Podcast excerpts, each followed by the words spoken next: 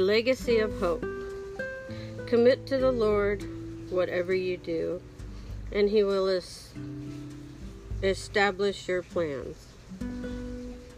There's a story from China about a people who strive to make long term plans that will last for 600 years.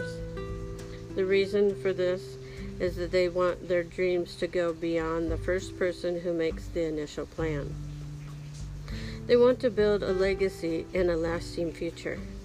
The Israelites suffered greatly at the hands of their enemies.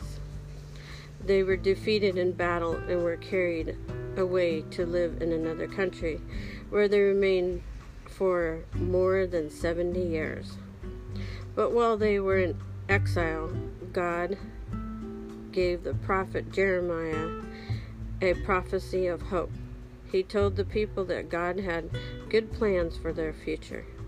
God wanted the Israelites to know that his plans for them were not just for one day. He planned to build for them a legacy and a lasting future.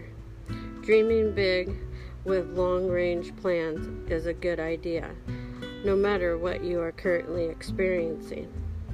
Real hope looks to places, people, and ideas in the future that are not yet to be seen. You can experience an abundance of hope, knowing that in spite of your current condition, God has a plan to build a legacy and a lasting future for you. Amen.